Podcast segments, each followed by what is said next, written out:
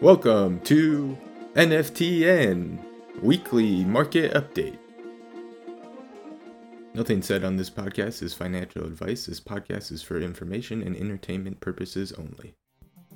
GM, the bear market's over. Let's dive straight into the good news of the crypto context. Bitcoin up 8.6% over the last seven days, Ethereum up 25%, Dogecoin up almost 100% at 11 cents, Solana up 18%, Tezos up 7%, and Aptos also up 7.3% over the last seven days. Let's jump into some NFT news.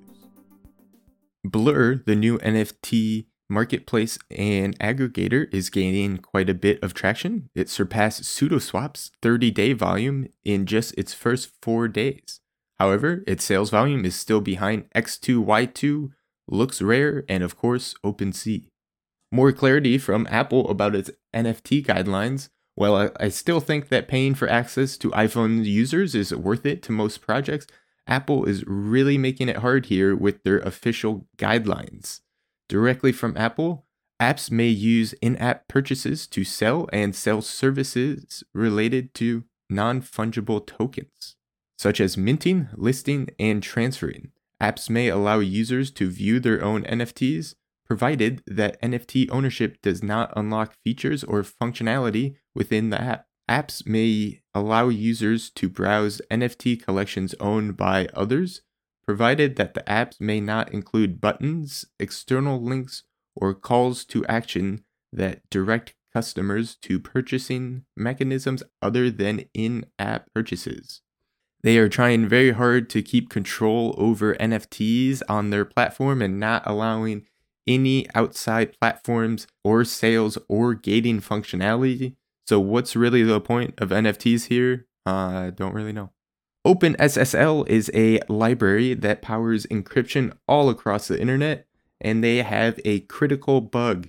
The team announced that there is a patch next week, and they are keeping the specifics under wraps. Just a reminder to make sure that you keep all applications up to date, and we should see quite a few security updates from many applications over the next couple weeks. LooksRare joins the optional royalty club in hopes of retaining its number two marketplace spot. Creator royalties are now opt in, but their 2% market fla- marketplace fee is still a requirement. Hmm. They did commit a quarter of this fee to creators, so 0.5 of the secondary sale. But why? If they're going to enforce their own fee, why not the creator fee that they set themselves. I don't see why LooksRare thinks that they should be the ones deciding how much a creator is entitled to on a secondary sale of that creator's project. At this point, I don't understand why you would not use a totally fee free marketplace if that is what you're looking for. Snowfro partnered up with Alexis Andre to create a friendship bracelet generative project to be released on Art Blocks. This will be an open edition available to claim starting on Thursday, November 3rd, going on until January 10th. The owner of a wallet holding any Art Blocks piece on November 26th is entitled to two mints one for you and one for you to give to a friend. Now, on to Flash News. This is sponsored by Chicago Gem, the Chicago Web3 events aggregator. Find them on Twitter at Chicago underscore gem. They just posted their first event titled NFTs as a Medium, a discussion with Chicago artists. Lawmakers in Costa Rica proposed tax ex- exemptions for all Bitcoin transactions. Elon Musk, the new Twitter daddy, stated that there will be no major content decisions or account reinstatements until the formation of a content moderation council.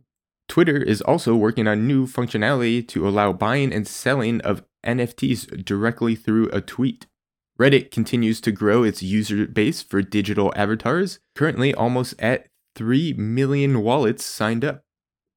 Meta's Reality Labs, their metaverse division, lost over $3.6 billion in the third quarter of 2022.